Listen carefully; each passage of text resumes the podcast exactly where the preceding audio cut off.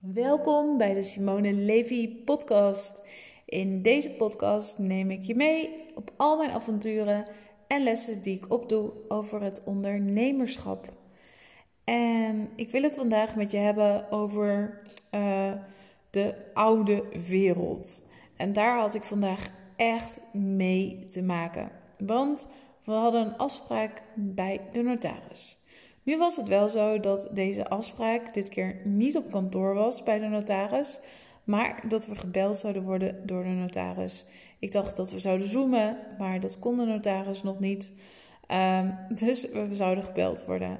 Nou, nu bleek dat we toch niet gebeld werden, maar dat we gingen facetimen. En ik had gewoon nog helemaal mijn oude kloffie. Ik zat gewoon met mijn oude kloffie op de, op de bank. Nog mijn, uh, nou, ik had nog niet gedoucht, was nog lekker gewoon aan het werk. En ik was, dacht van, u, oké. Dus ik nam maar gewoon op, maar ik zag het helemaal zeg maar door de war. En echt zo meteen zo'n brallende notaris, want dat was het. Echt een brallende, gereinige notaris die aan de lijn was. Nou, vervolgens was er ook Esmee, want met Esmee ga ik een nieuwe BV oprichten. En in die BV gaan we bedrijven helpen.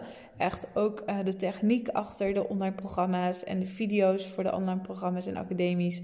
Allemaal te helpen bouwen en neerzetten. Dus het wordt een nieuwe BV. En daar hadden we een notaris voor nodig.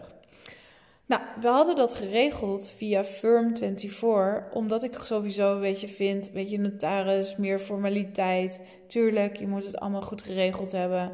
Maar weet je, dat je notaris voor dit 300 euro per uur moet betalen, nou, vind ik een beetje niet echt, uh, nou ja, niet echt, nou, eigenlijk gewoon onzin. Nou, die notaris, die zag ons, nou, die zag mij, ik denk iemand in een raar kloffie, uh, Esmee, jong ding. En die begon meteen tegen ons van, ja, en uh, jullie hebben dit gedaan via Firm24. En uh, dat betekent dus dat alles zo goedkoop mogelijk moet. Maar daarmee betekent het ook dat je nou, heel relaas en ook allemaal ingewikkelde woorden gebruiken, zodat die ons een beetje wilde imponeren. Maar we hadden ons allebei goed voorbereid. We hadden ook de statuten laten lezen door experts. Dus het was verder gewoon ook voor ons helemaal oké. We hoefden er ook niet allemaal toeters en bellen bij. En sowieso wilde ik een andere overeenkomst, de aandeelhoudersovereenkomst. Die moesten we dan later nog opstellen, maar dat wisten we ook. Hij begon er helemaal aan en hij wilde eigenlijk commercieel gaan upsellen. Maar hallo, hij nam ons juist helemaal niet mee. Want hij nam ons juist helemaal niet serieus. Hij zei van ja, en dan weet je, jullie willen meteen goedkoop en alles goedkoop. En dit en dat. Nou, toen zei mijn accountant, die vroeg van naar mij van... Die had tegen mij gezegd van, je moet toch eventjes nog een vraag stellen... of jij wel als uh, holdinger in wil staan en niet als privépersoon... want anders kan iedereen je vermogen zien. En ik weet niet of dat nou heel handig is. Dus dat zei ik tegen die notaris. Maar die notaris zei tegen mij meteen: Ja, maar je moet dus eerst maar eens wat kapitaal gaan verdienen. En toen dacht ik van, hallo, hoe dom ben je? En uh, dus ik zei van, nou, ik heb ook al best wel wat kapitaal. Oh, oh, oh, weet je, zei Maar ook eigenlijk dat hij me nog steeds niet echt serieus nam. En uh, toen dacht ik ook van, weet je, je kan zo erg ook en misschien hebben we dat allemaal wel. Kijk, dit was natuurlijk uitvergroot. Hij vindt zichzelf meneer de notaris. En uh, die gestudeerd heeft voor notariaat. En dan heb je gewoon twee van die jonge meiden die dan een BV gaan opstarten. Bla bla bla, weet je nou. En dat gaat vast mislukken. En uh, weet je, wat gaan jullie dan doen? Maar eigenlijk totaal niet serieus nemen. Terwijl ik dan denk: hallo, jij bent notaris. Je zit gewoon uh, op je Sorry hoor, als je ook notaris bent en je luistert dit. Maar toch, je zit gewoon maar een beetje zo'n saaie baan te hebben. Heel veel geld voor je uren te krijgen. Maar wat doe je nou eigenlijk? Weet je, gewoon zo. En dan zit je hele leuke jonge ondernemers, zit je dan gewoon totaal niet serieus te nemen. En je schat mij ook nog eens veel jonger in dan dat ik eigenlijk ben. Plus, je neemt me ook nog eens helemaal niet serieus als zakenvrouw. Terwijl je helemaal niet weet wie je voor je hebt. Nou, bij hem is dat uitvergroot. Maar wij kunnen dat natuurlijk ook best wel eens hebben. Dat we mensen voor ons hebben en dat we al dingen in gaan vullen voor onze klant. Dus dat we gaan denken: ah, diegene heeft toch geen geld, die kan ons niet betalen. Ah, nee, die wil dit niet, weet je, want dat ga ik echt niet aanbieden hoor. Want nee, diegene heeft geen geld, die wil dat niet, die is daar niet geïnteresseerd in. En daardoor maak je al helemaal niet het juiste contact met je ideale klant en neem je die klant al helemaal niet serieus. Terwijl als we iedere klant die we hebben Ook bij klanten waarvan je denkt van, ja, die kan toch niet betalen, want hè, die heeft toch geen geld, poen. Of hè, die koopt alleen maar goedkope programma's, of die gaat toch alleen maar voor gratis, weet je zo. Als je de klanten zo gaat benaderen, dan gaan ze natuurlijk ook nooit meer betalen. Als jij jouw klanten zo gaat benaderen vanuit het idee en de gedachte, ja, die wil toch niet betalen, want die heeft toch geen geld, of die wil er toch geen moeite, tijd en energie en geld in investeren, ja, dan gaat het toch niet werken.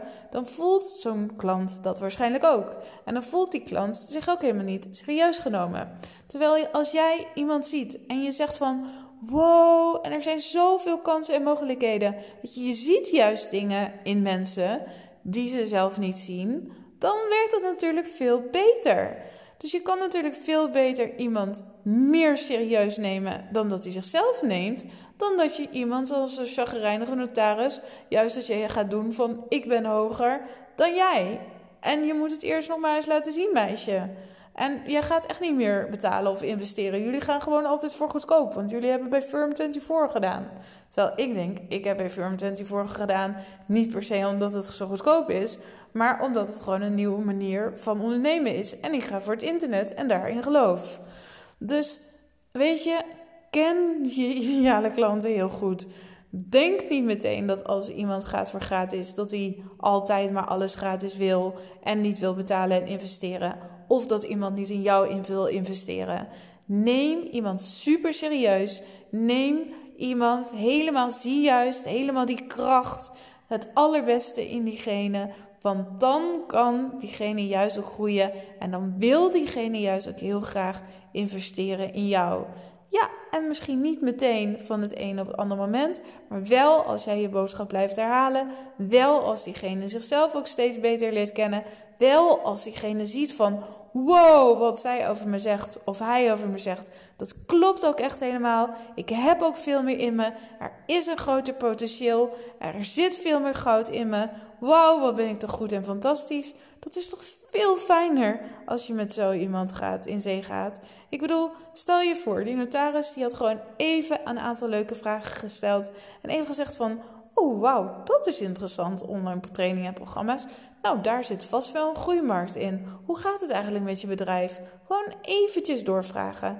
In plaats van zo chagrijnig en uit de hoogte zitten doen. Nou, in ieder geval, die notaris die ons is, is ons natuurlijk voor altijd kwijt.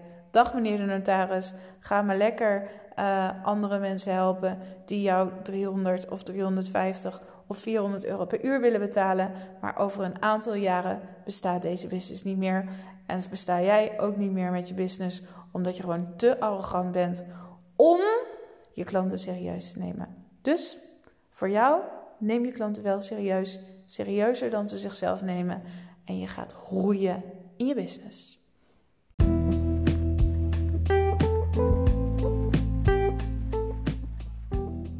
Dit was alweer het einde van deze podcast. En ik heb nog een belangrijke vraag aan jou. Want zou je mij een privéberichtje willen sturen op Instagram of Facebook en aan me willen laten weten wat jij nog zou willen leren in mijn podcast? Maar ook welke podcast voor jou het meest inspirerend was en waarom dat was.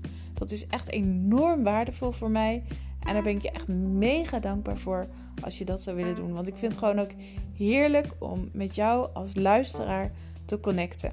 Dus dank je wel alvast.